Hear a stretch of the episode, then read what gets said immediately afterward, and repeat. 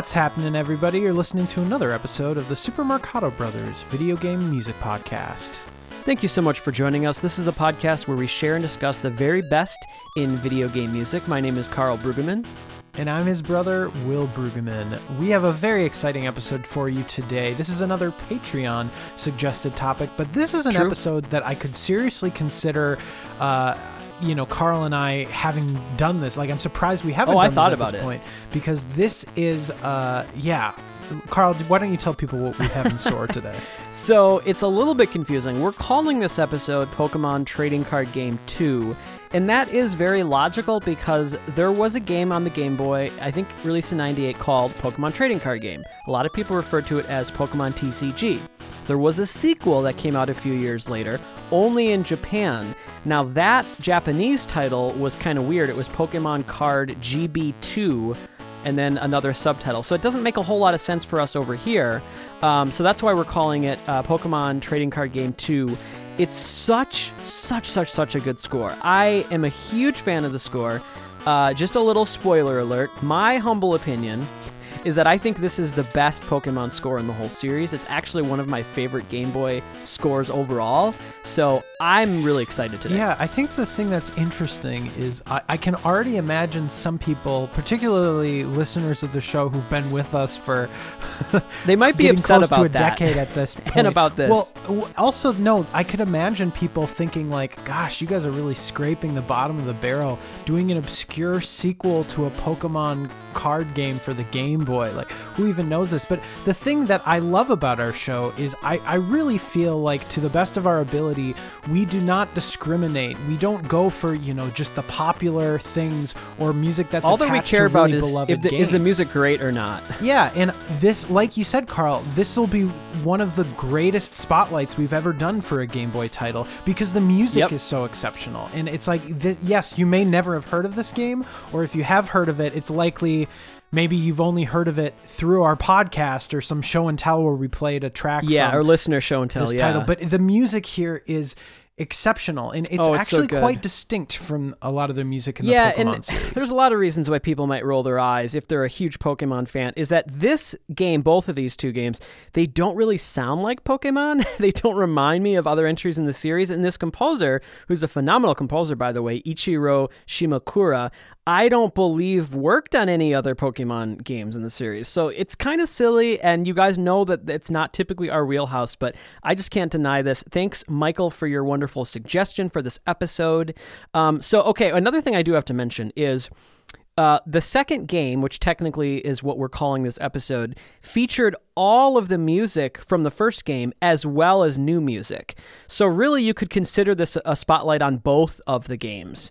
Um, so like I would say, fifty percent of the melodies we're hearing were first used in Pokemon TCG, as well as new music in, in the sequel. So, oh my gosh, Will. Do you think we should just dive into some delightful Game Boy music? Let's do it. I'm so excited. What you guys heard playing in was Challenge Hall, again composed by Ichiro Shimakura. Uh, let's move on now to the title. Uh, again, this is from. Technically, the title is Pokemon Card GB2. We're calling it TCG2 today. Here we go.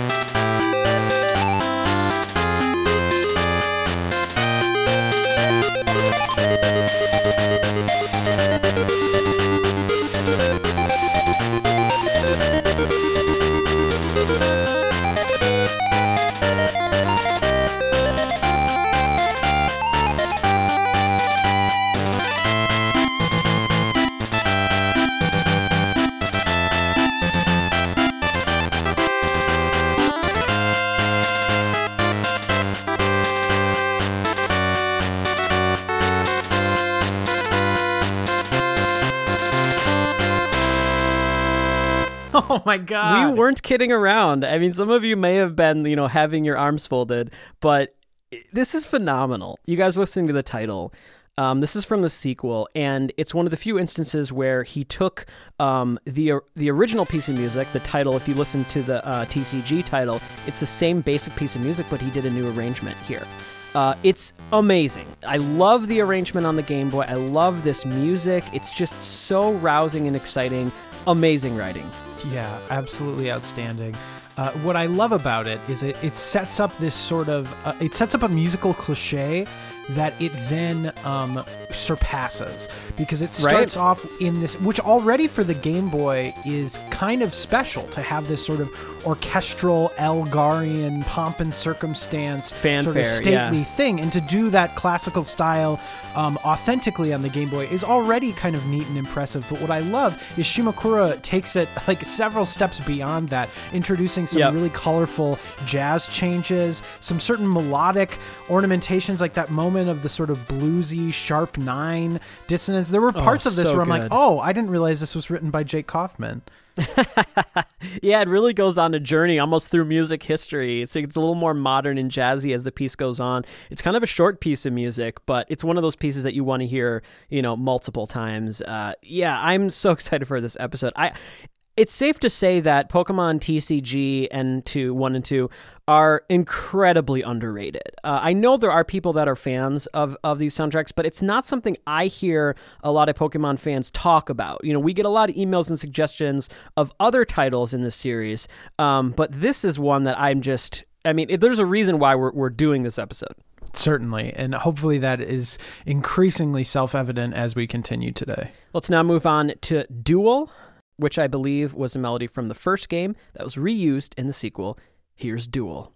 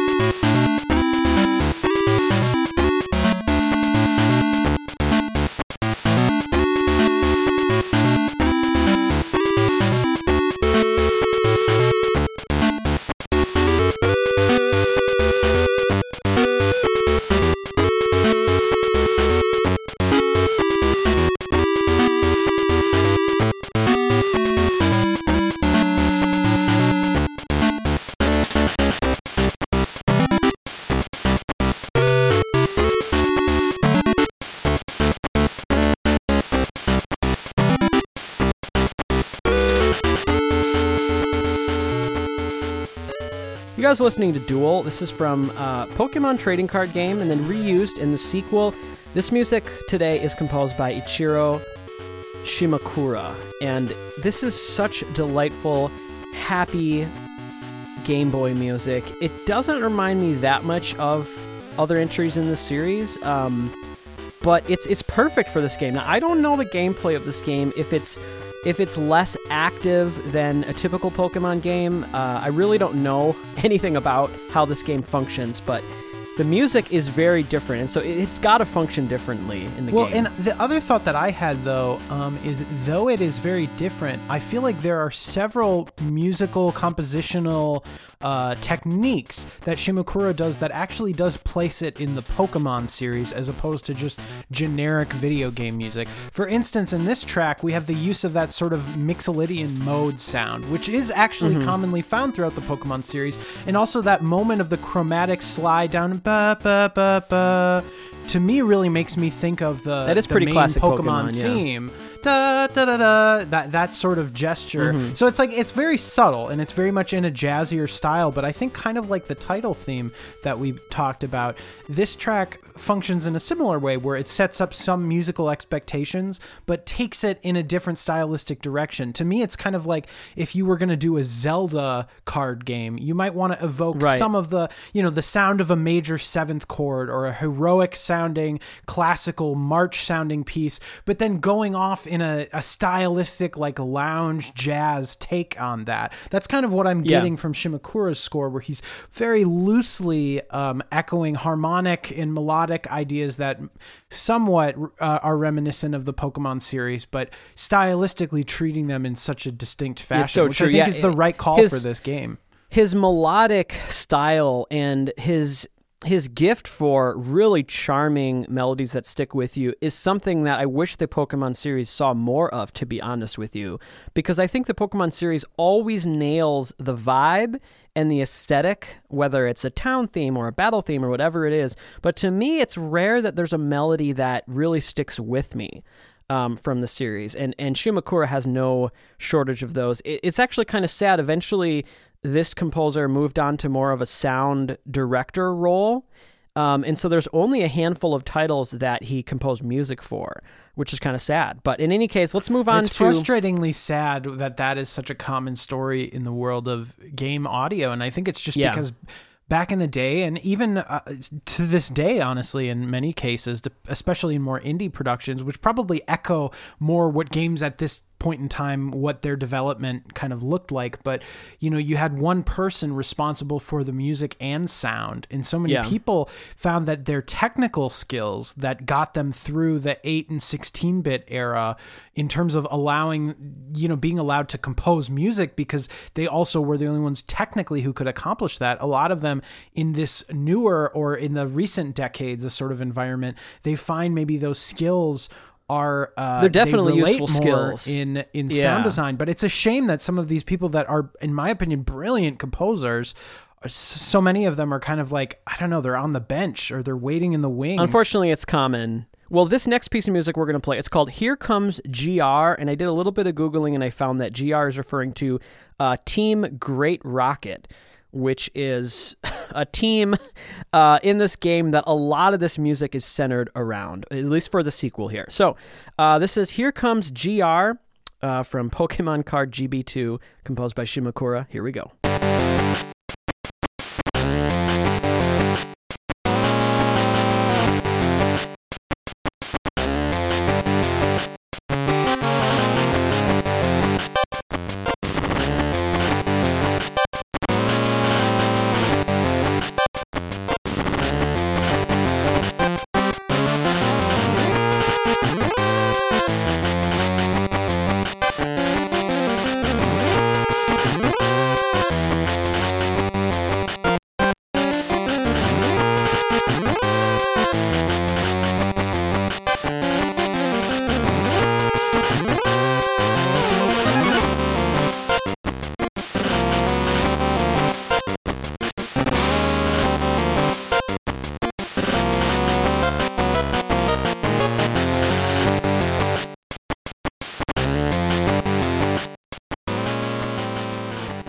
You guys listening to Here Comes GR and Here Comes the Funk. Oh my god, this is progressive funk.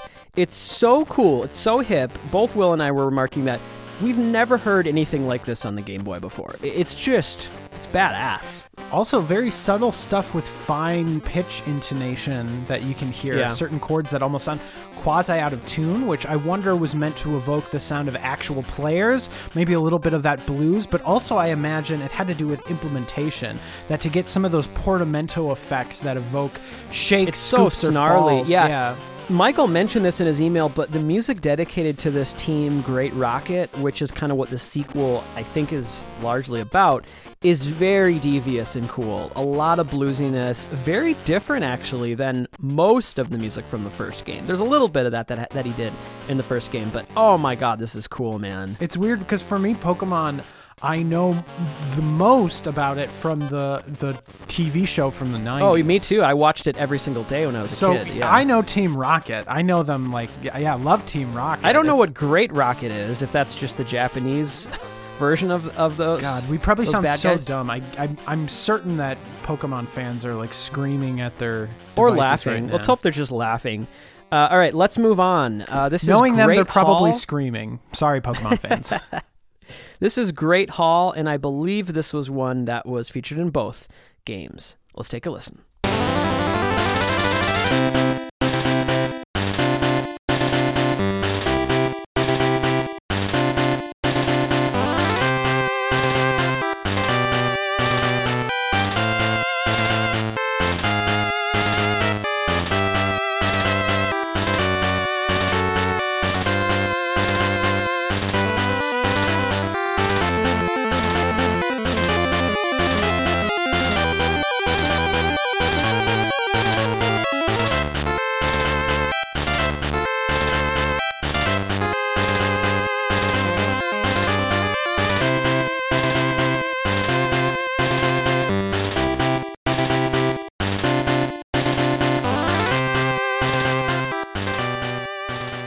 I sign off. I give it a 10. As if it was like a perfect Olympic dive. I'm just holding up my 10. Uh, this is Great Hall, and it's composed by Shimakura. Featured in both Pokemon Trading Card Game and Pokemon Trading Card Game 2, uh, the sequel. It's such great music. A lot of this kind of stately march stuff reminds us of Koji's work in the Mario series. This could be a Mario kind of credits track or ending track. I love the Game Boy implementation, though. I mean, everything about this is, firing on all cylinders. Yeah, absolutely. The rhythms of the melody, the chords, some like the, some of those spicy, you know, uh, where it's like the minor four over the five sound. Oh, and you so get that, good. It's almost like a dominant with a flat nine kind of chord. To get that on the Game Boy, I think is so cool. But yet, it's such a satisfying composition, and it goes in all the little crevices that you want it to. It's that kind Yeah. of piece of music where you can predict where it's going, and it very satisfyingly completes that sequence. And I Yeah. think a lot of Koji's music does that, which is why it reminds us of it. Uh, in particular, if this reminded me of one other piece of music, it would probably remind me of the credits from Super Mario Galaxy. Um, Oh my it- God, It's very similar, both That's melodically exactly and harmonically. what I thought of when I first heard it. You know, I- and, and I it just should be mentioned that uh, there's probably a reason why these two scores by Shimakura really resonate with us, and a lot of the other Pokemon series scores don't. Um, it makes sense stylistically. A piece like this, at the very least, and a lot of this Regal stuff, does have a lot more in common with Mario music or other Nintendo series than Pokemon. So it kind of makes sense why we really love this music, and some of the other series music just doesn't quite hit that same mark for us. I think that's true. Yeah, I, I don't know. I kind of don't want to get too into opinions that are gonna um, make people upset with us, but Yeah, that's I think- definitely not what I wanted to do today. yeah, we've talked before about kind of like it, it's not even that I dislike Pokemon music. I think it's just that relative to other like Nintendo series and Pokemon's kind of that series where it's like is it really Nintendo proper or I sort of think of it as like it's its own company that just Well, Nintendo definitely has a share musically, it feels that But way. yeah, it feels like it's completely separate. distinct. Um, Yeah. and I just think it's like you know, it's hard to stand up with next to Zelda and Mario, and I think Pokemon as a franchise is maybe the biggest thing in all of games. So I appreciate the nostalgia that people have for the music, and I also appreciate that like you know, music is subjective and everyone has a different taste. I think for us, it's both something that we didn't grow up with, so we clearly don't have the nostalgia. But I think when we examine it uh, and not not this. This is freaking outstanding. But when we examine a lot of the music with that sort of fresh perspective kind of i mean certain movies like i didn't grow up with willy wonka and the chocolate factory. And when i watched it later as an adult it just did nothing for me. But yet there are movies like an American Tail that I never saw as a kid, but I can see as an adult and appreciate that I think it's brilliant. So It might I, be I a think taste it's kind of that. some of it is like this clearly intended for a different audience um and I, I just I want to make it clear to our listeners that we're well aware that this is sort of our bias, but we still hope that Yeah. you can enjoy um, discussing the music of just an exceptional Game Boy title. I mean, I've never heard so the music that we've heard so far today. I mean, e- each one is like. I think the pinnacle of that system and what it's possible. Well, let's keep it going. There's so much great music. It's overwhelming today. Let's move on to Lightning, Grass, and Psychic Club.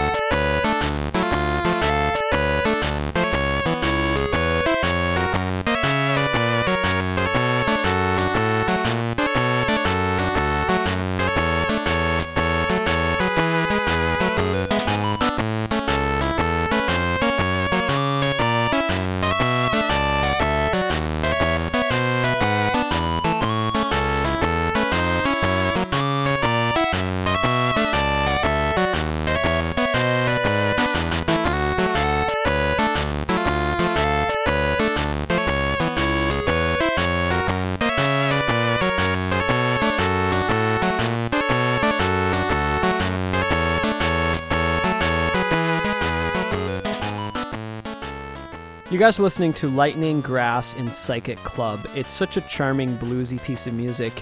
Um, so, I would like to talk a little bit about what this cliche is in this track. I mean, we've heard so many tracks like this. It's this nostalgic, kind of 60s, bluesy, shuffly, throwback, kind of elevator music. What do you think, like genre wise, someone would ask for to to result in this piece of music? I would say sort of swanky old time jazz. It's fun Yep. and it's playful. Swanky because it's got that swing rhythm, but it's that sort of video game triplet swing. Yet it does Yeah. sound like it's imitating like a walking bass line and certain bluesy harmonic gestures that are more explicitly blues or jazz than say like uh, Mario music. Like uh, Koji Yeah. Kondo doesn't tend to dip into the blues language for the Mario series as much. But other than that, other than that sort of harmonic bend, uh, in terms of the style of this piece of music, what it's going for, yeah, it very much feels kind of Mario-ish. I mean, it really reminded me of like Leisure Suit Larry. Um, Absolutely. it- it- it's kind of like that. The except- Japanese version of that. yeah, exactly. It's it, yeah, it's like Leisure Suit Larry or like Lucas Arts Dream Team meets Mario because Mm-hmm. rhythmically and formally it's very catchy like a pop song and it's very pure and simple. Well, also hearing it on the Game Boy. language. right. It's just really, really charming. very true. Man, this it's just overwhelming. This music. Um, okay, so the the next track we have on our playlist, and I can't remember if this one was used only in the second game or in both of them. I can't remember, but in any case, it's Club Master Duel. Here we go.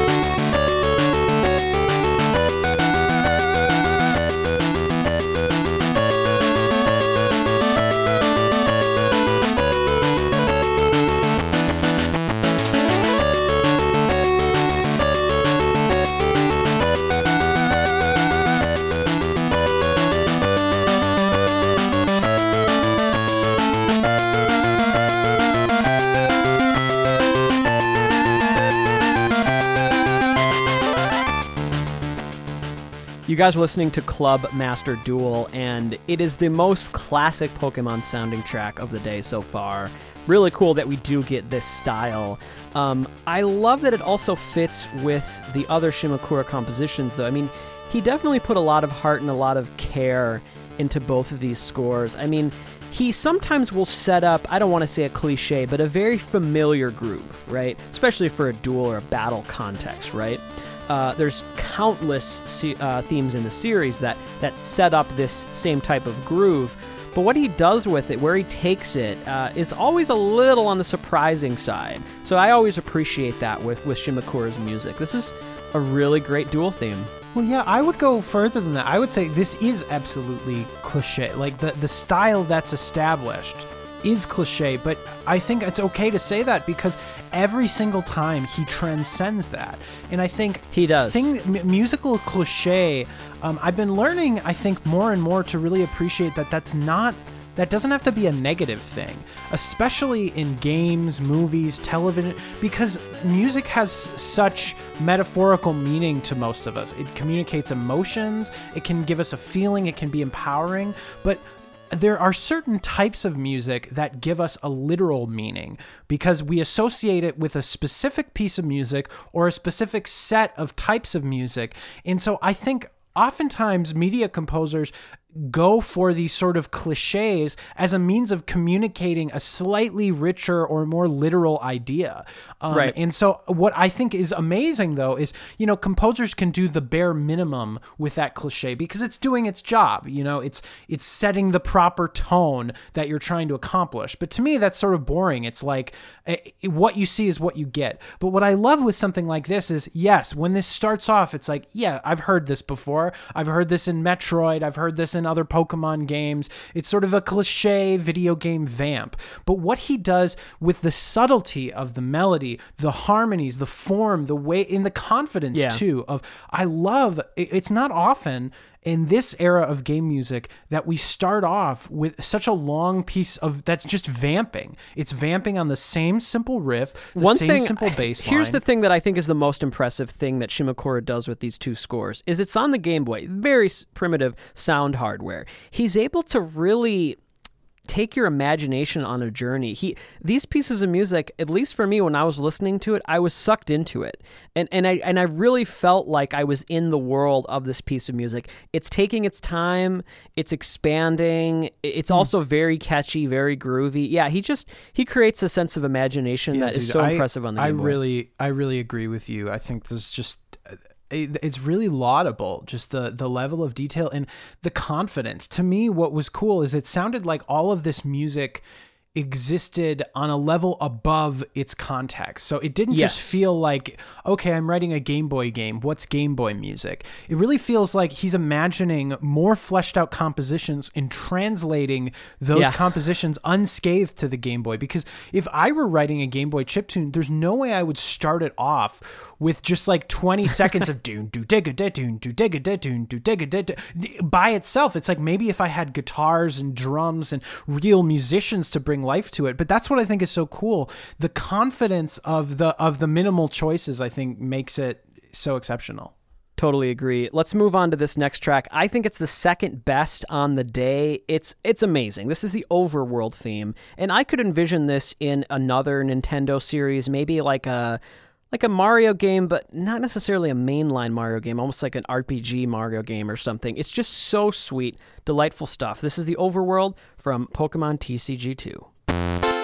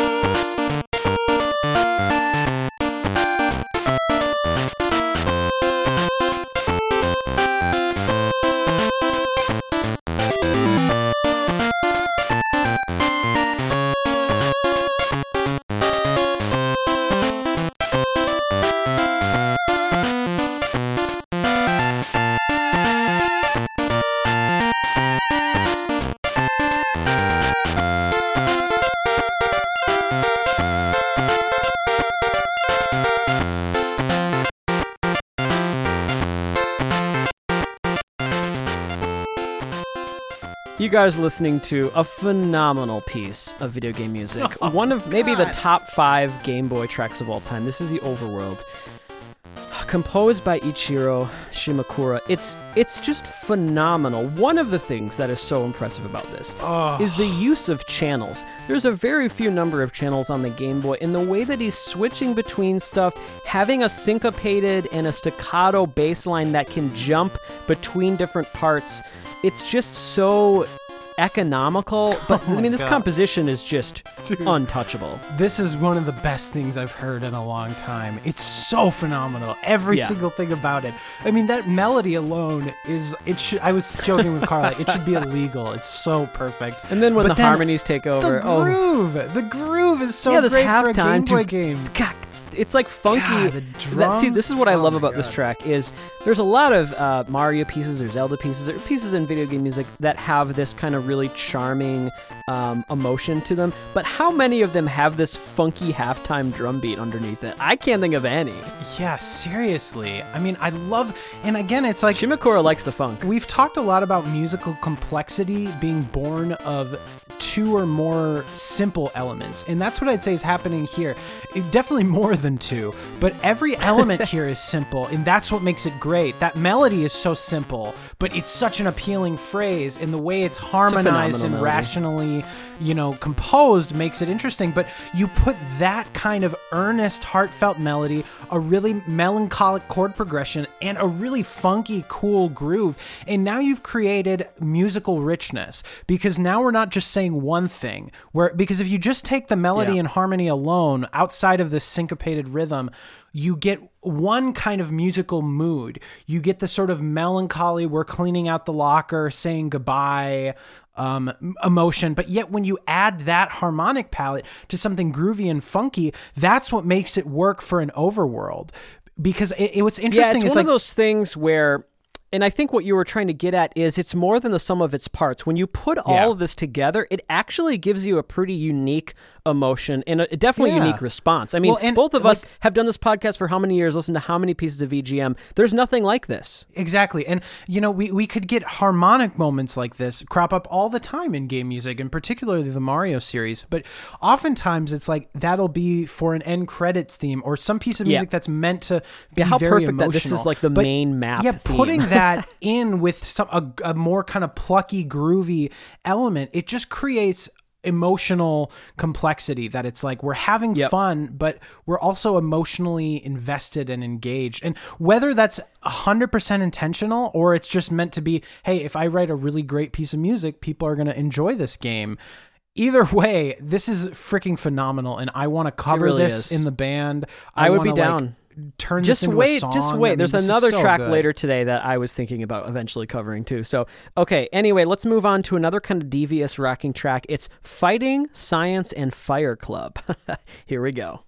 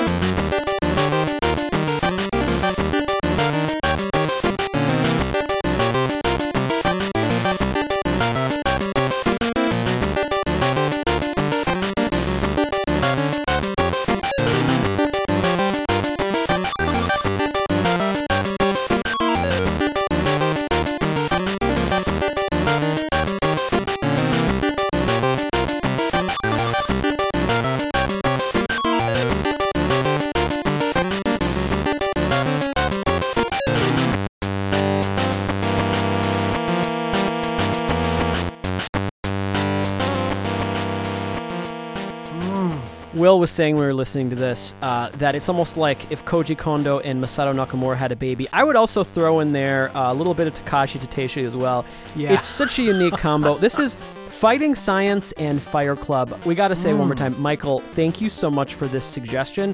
W- both of us are just kind of freaking out over how much we love this music. It's just masterful. I'm dancing over here, dude. I don't know about Me you. too. This is oh, I was grooving so hard. The subtlety, the subtlety of the well, the confidence and again, to when you do think of this the, gnarly of a piece on the Game Boy. Right. Well, but also just the difficulty of that. You know, with the, the channel limitations already when writing chip music, you have to be so cognizant of pitch material and kind of what pitches of the harmony you're trying to imply, which is why so much old game music was triadic. You know, three simultaneous voices, sometimes four. I mean, it makes stands to reason that you're going to lean on sort of triadic harmony, chorale like Yeah. harmony. But what's so impressive is the composers that would evoke a more extended harmonic palette in something like this that it isn't just jazzy, but yeah, it's the particular voicings, the use of parallel fourths and fifths, the use of the blues scale, the use of chromaticism in the specific way that the melody line and the harmony line both are they're they're both heterophonic, polyphonic, and homophonic when they both need to be. So sometimes it's a counter melody, sometimes it's just a straight that's- harmony in parallel. That is a sign of really economical Game Boy writing, is because you kind of have to switch it based on what makes sense for that part of the music. well, and also the rhythm. keeping in like- mind that there's only a few channels. Yeah, to set up a groove, you need more than just drum and bass.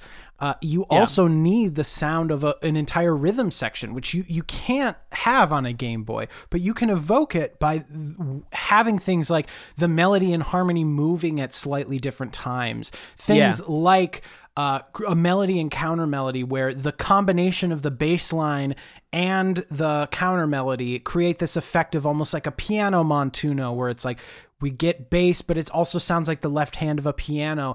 Th- those kind of So good. creative choices are what made game composers of this generation so special because their music had a unique, ambiguous quality that isn't really possible in other types of music which that's what create like ambiguity is so central to meaning in poetry. You know people talk about the greatest poems are sometimes the most ambiguous. Well i think game music is maybe the most ambiguous form of music ever created because it evokes genre and style and melody, voice, timbre, but it's not so explicit about it. So you can have these wonderful moments where an electric bass just turned into the left hand of a piano without well, it's any all glued segue. together. Yeah, Yeah. it almost doesn't matter. Yeah, it's so imaginative. Okay, now this is such a change of pace. This is a, a very minimal and sweet piece of music. I love it. This is Rock and Water Club. Here we go.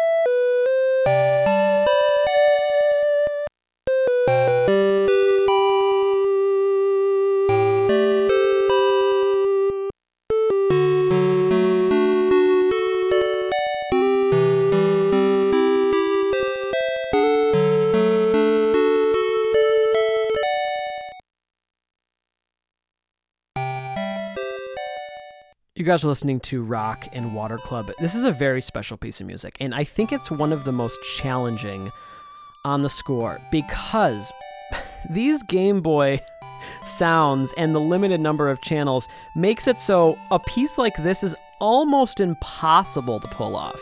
Now, if you were going to hear this with a really beautiful piano and flute live recording, I think anyone would be able to see, oh my gosh, this is a beautiful composition.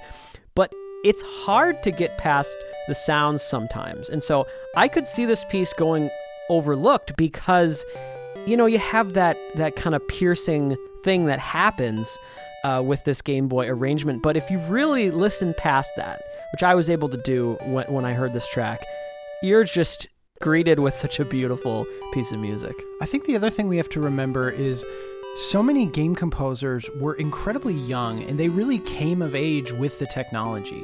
And I think so many of them also learned composition from writing for games and from other people Yeah. writing for games. And so, what I think is cool, whether you look at a late NES era piece or a late Game Boy era piece, or honestly, so much of the Game Boy, because it had a massive lifespan, is that you Mm-hmm. can hear the influence from Super Nintendo eventually into like PlayStation N64 era music. I'm glad you talked about that because the first game came out in 98, already a fairly late Game Boy uh, game, but the second game, I want to say it was 2001.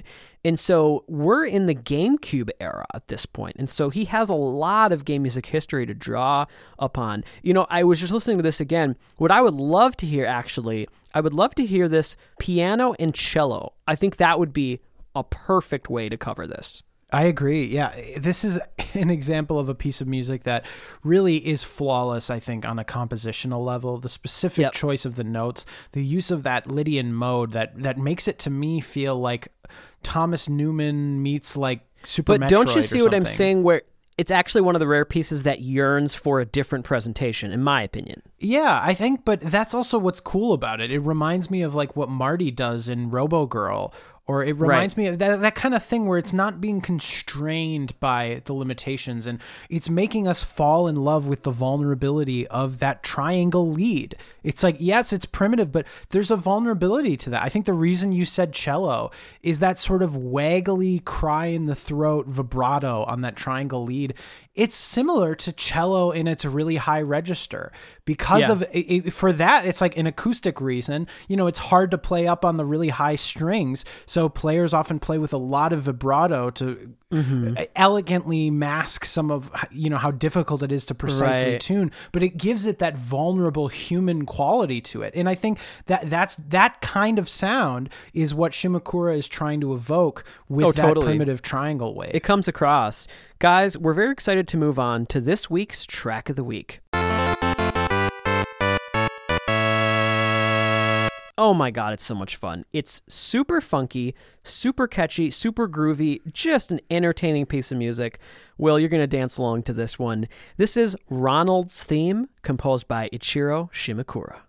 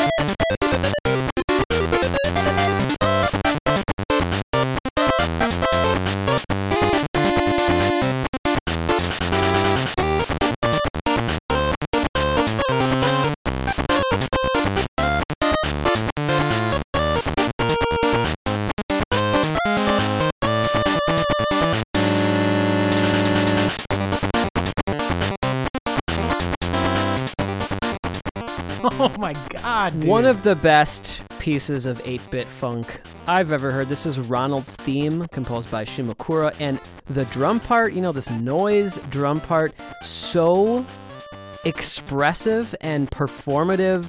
The bass is incredibly funky. It's such a catchy melody.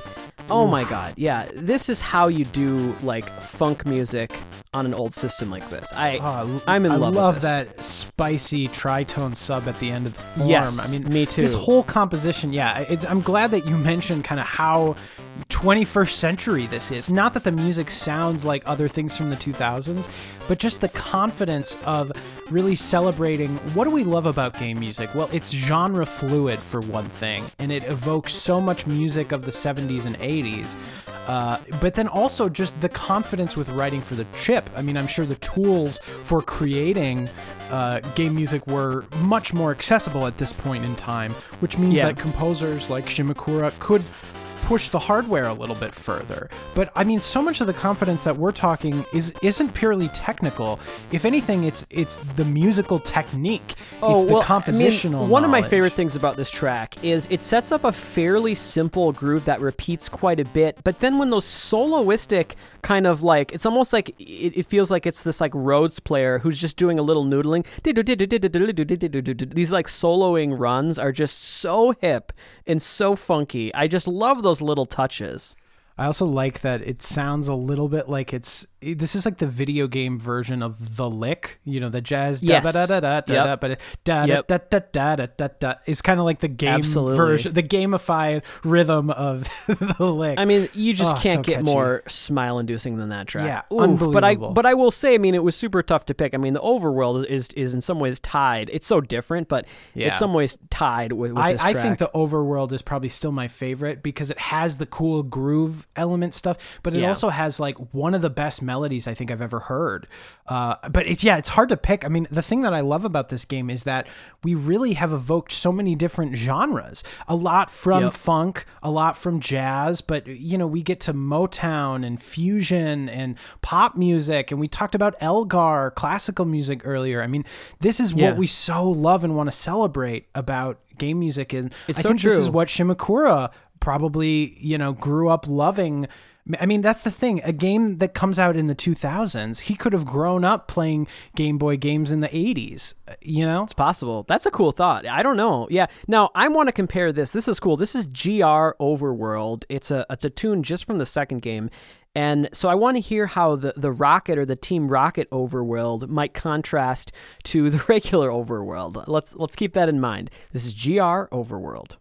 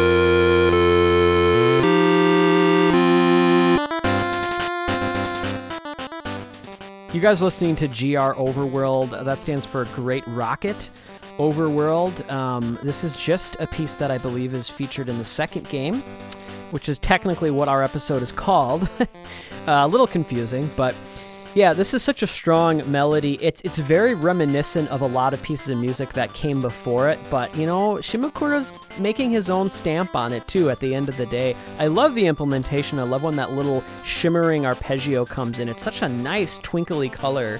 Will, what were some of the things that uh, this track reminded you of when you first heard it? Uh, definitely, it reminded me of Shovel Knight, which is kind of. It's a little bit of Yep. a cop out to say because it's like Shovel Knight reminds me of classic game music. So it's sort of a, a, a snake Yeah. eating its tail, kind of uh, endlessly reference.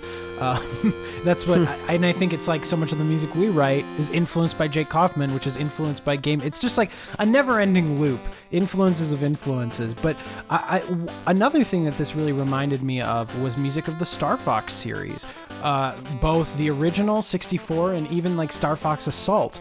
And it's interesting to For think sure. that this game is almost closer in time to Star Fox Assault than it is to 64 and certainly the original. Um, Yeah. it- which is it's kind of crazy to think about. Uh, again, it's like we were saying, Shimakura probably grew up with some of the game music that we love, and I think that's maybe why it sounds like Kaufman because when Jake is writing. He has the confidence to evoke all these older genres because I think he grew up in a in a time when that was made valid by other game composers Right. and also it's like composers like this can sort of put their finger on exactly Well, I they like that that you're talking about that. It, it's it's nice to frame this soundtrack as almost like I don't know if it's fair to say that, but it's nice to frame it as like a different generation's uh, take on Pokemon or take on Game Boy music because Yeah, it definitely, definitely. doesn't sound like that first generation style. I mean, there's a lot more that Shimakura, um, you know, has in his toolbox and, and can kind of draw from and learn from. Um, so yeah, it is interesting. I think the first Pokemon game, I think it was like 96 or something. And so you can definitely tell that this is just a little bit later than that. I think what I would say to anyone who's kind of like, okay, why are they focusing on this obscure Pokemon card game, like without focusing on the real Pokemon music?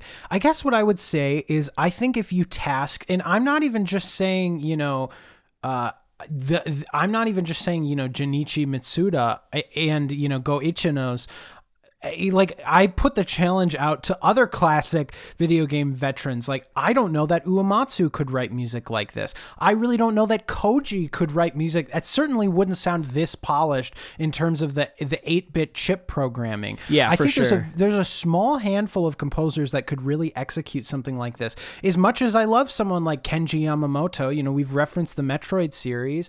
I, the the the the craftsmanship here is, I think, the thing that's just so to be celebrated. Yeah, the I think. I we think keep that's what's blowing us words, away but- is is not just the composition which we're blown away by time and time again today, but we're also blown away by how he presented this on, on the Game Boy hardware. Okay, let's move on to another devious and fun track. This is GR Normal Battle.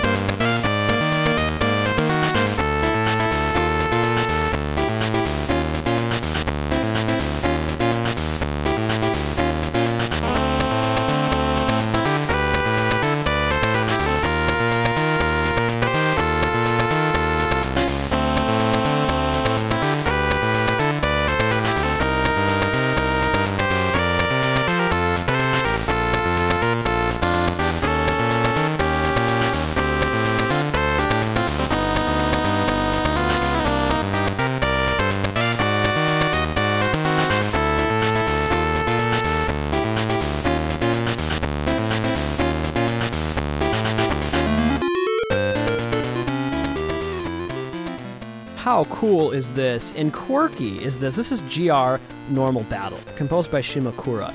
And if this was written for the original Pokemon game, I have a feeling it would have been rejected because it's kind of a weird choice that this is the normal battle theme. I love it so much. It's going for this Latin uh, groove, uh, kind of bordering on jazz at times. But listen to the drums, guys. Go back and listen.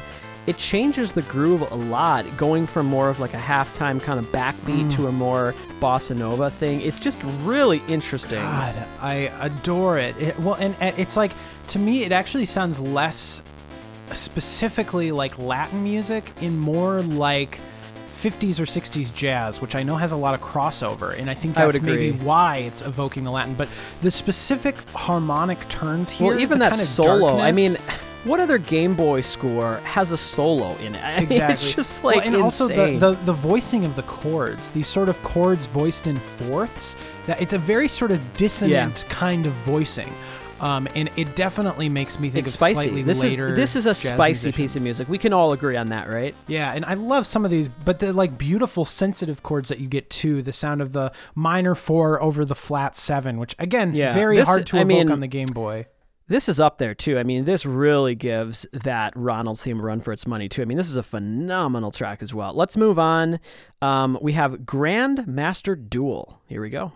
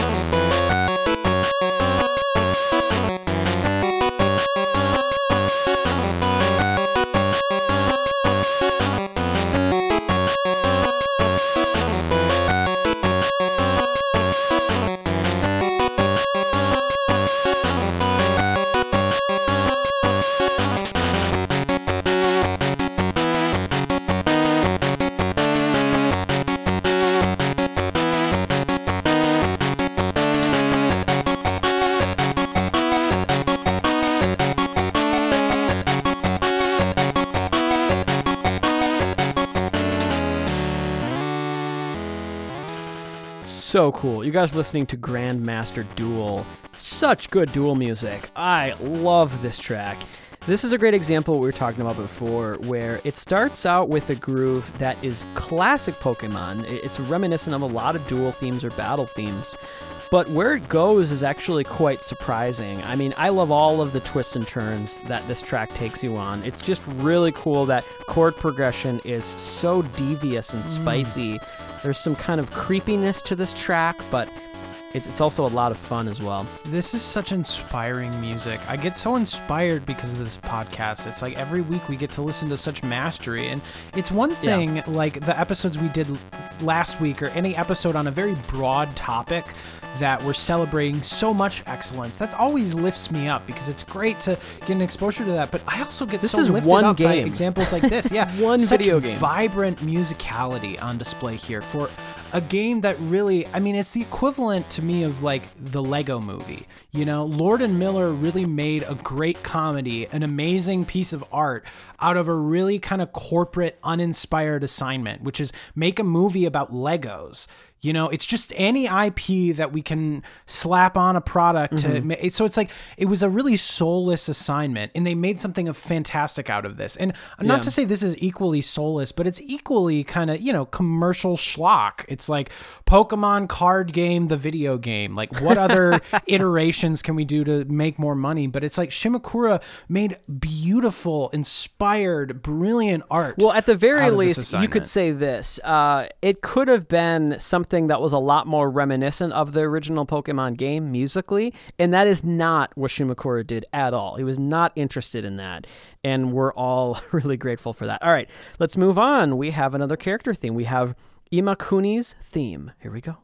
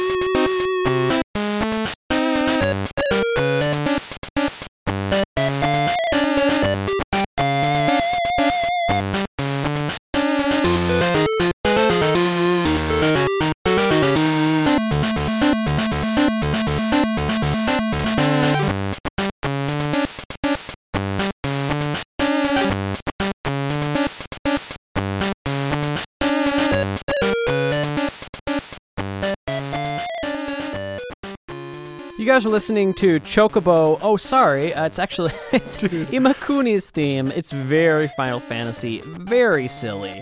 This is composed by Shimakura, and yeah, I mean, there's a lot of silliness and zaniness. Uh, one of the things that's so enjoyable about the score, amongst many other things. I completely agree. Yeah, the Chocobo vibes are very strong with this one.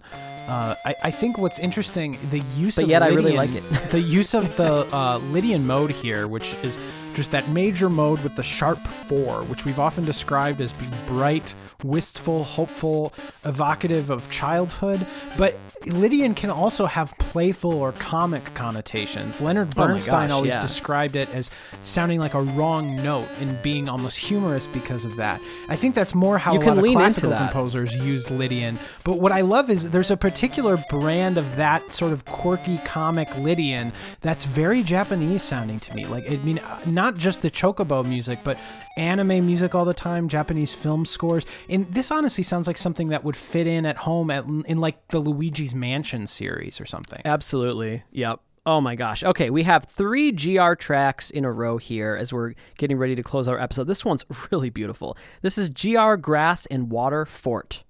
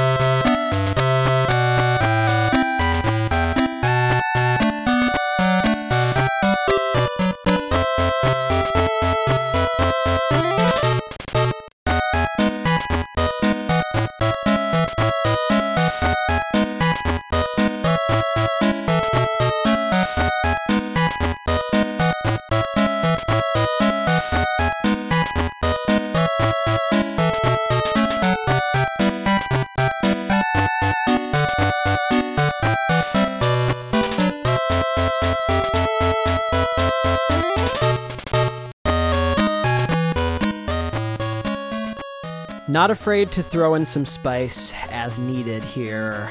Shimakura is a master. I wish that there was more compositions from him uh, in his career. This is GR Grass and Water Fort.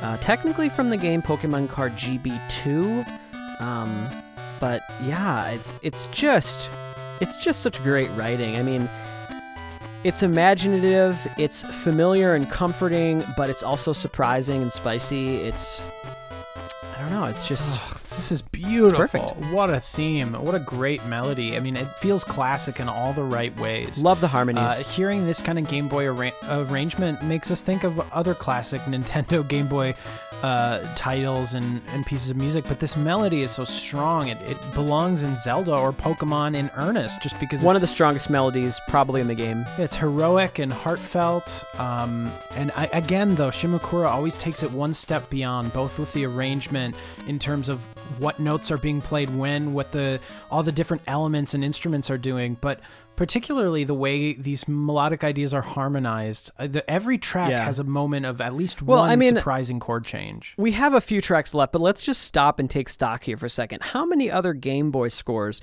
give us what this game does? I mean, we have these jazzy, funky moments. We have soloing. Yeah. We have like a really performative drum part in a lot of this music. We have really beautiful, simple, elemental melodies. We have humor. There's so much that Shimakura gives us, and we're not even done yet. We have two more GR tracks that are that are really cool. Uh, let's move on. Uh, this is GR Lightning and Psychic Fort.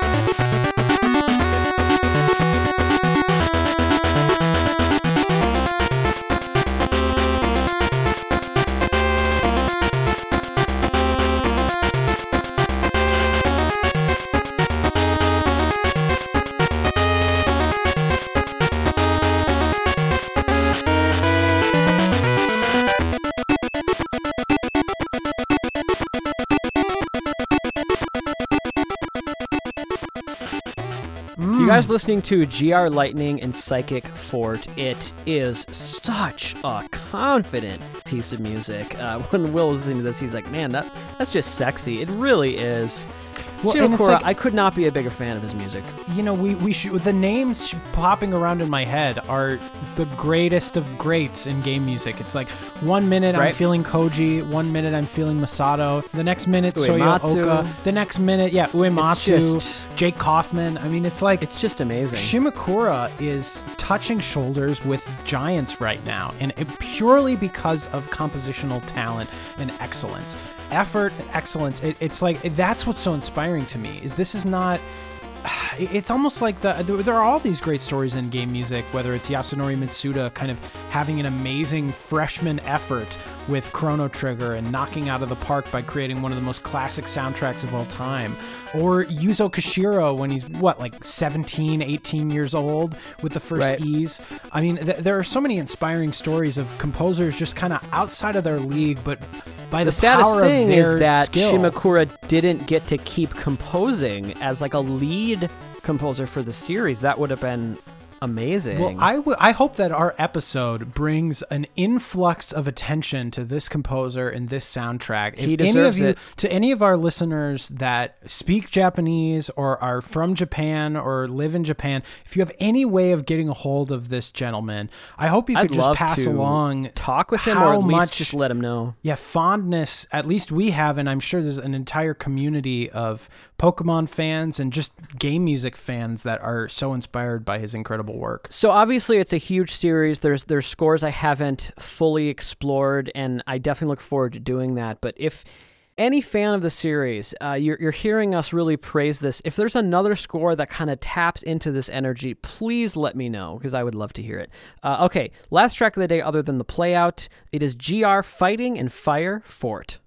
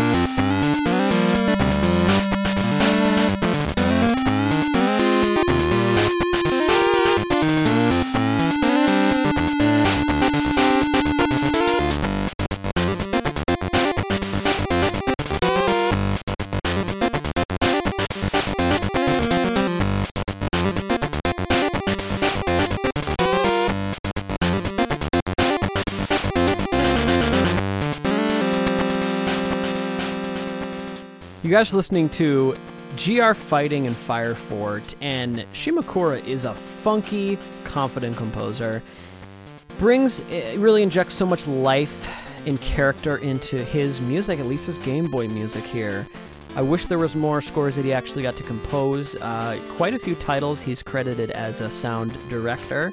There, there are a handful that, that he did compose for, and I should check those out for sure. Mario Party 3, which is a great score, I know that he did that. I don't know if he did that by himself, but I remember praising that. Well, the other uh, thing that we have to remember is that there really is no standard when it comes to credits in video games, and that's what makes it so difficult. Is a lot of these terms have interchangeable meanings. So sometimes a composer is credited as sound director and they wrote the music, and sometimes they're credited as sound director and they only did the sound. Uh, and it's confusing because sometimes these are some of the same people. It's like Koji Kondo was, you know, did sound on Star Fox, but he didn't compose the music. Yeah. But he's known for being a game composer. So a lot of the roles were very ambiguous back in the day, but it's really still the case now. Different studios create and invent different titles for what the different roles in it it extends past music and composing and sound but it's Yeah. just the way games are credited in general there aren't unions and there's not a real standard where the you know it, it's in mm-hmm. hollywood there are specific kind of union rules that dictate how someone gets credited the specific wording where they appear in the list of credits Well, yeah, that's there's true. nothing I mean, like that I, in games I need to look into a lot of these games and just see if maybe there is some composition uncredited by him. I will say I'm going in our archive here in the our favorite two scores in the Mario Party series were by him. Three and four he he actually did, and that features our track of the week from that episode was from four. But yeah, three and four. I want to go back now. Now that I know a little bit more about this composer and realize how much I love him. Oh my gosh. Yeah, this was such a fun time. We're to play you guys out with, fittingly enough, the credits. And that's actually just from the first game. It's the only piece today that's only featured in the first game, but it's okay. It's the credits composed by Shimakura. And I think that's about it. Will, any, any other final, final thoughts you got today? Well, yeah, I just want to um, once again, you know, if any if anyone is fortunate enough to be able to contact uh, this composer, I really implore you to do so because I've found in my life, you know, sometimes you assume that people are constantly getting reached out to and you know that it's like oh there's no point in sending an email. There's no point in sending a message. But Yeah. you'd be surprised if you just extend yourself if you're honest if you explain what something means to you. We've found personally and individually uh, so many composers especially in games that are just they're so grateful to hear that because they honestly come from a perspective of you know I made all this music but I never knew if anyone cared about it. I knew people were buying the game but I never really heard from anyone. I never realized it was beloved. And I think it's one of the great gifts that we can do to and let's do it now while all of these composers are still alive. Let them know what the the music means to us. Yeah, and who knows? Maybe maybe we'll see another uh, score from him in the future. Enjoy credits. Thank you so much, uh, Michael, for your support, and all of our patrons, all of our listeners for your support. This is a really fun episode.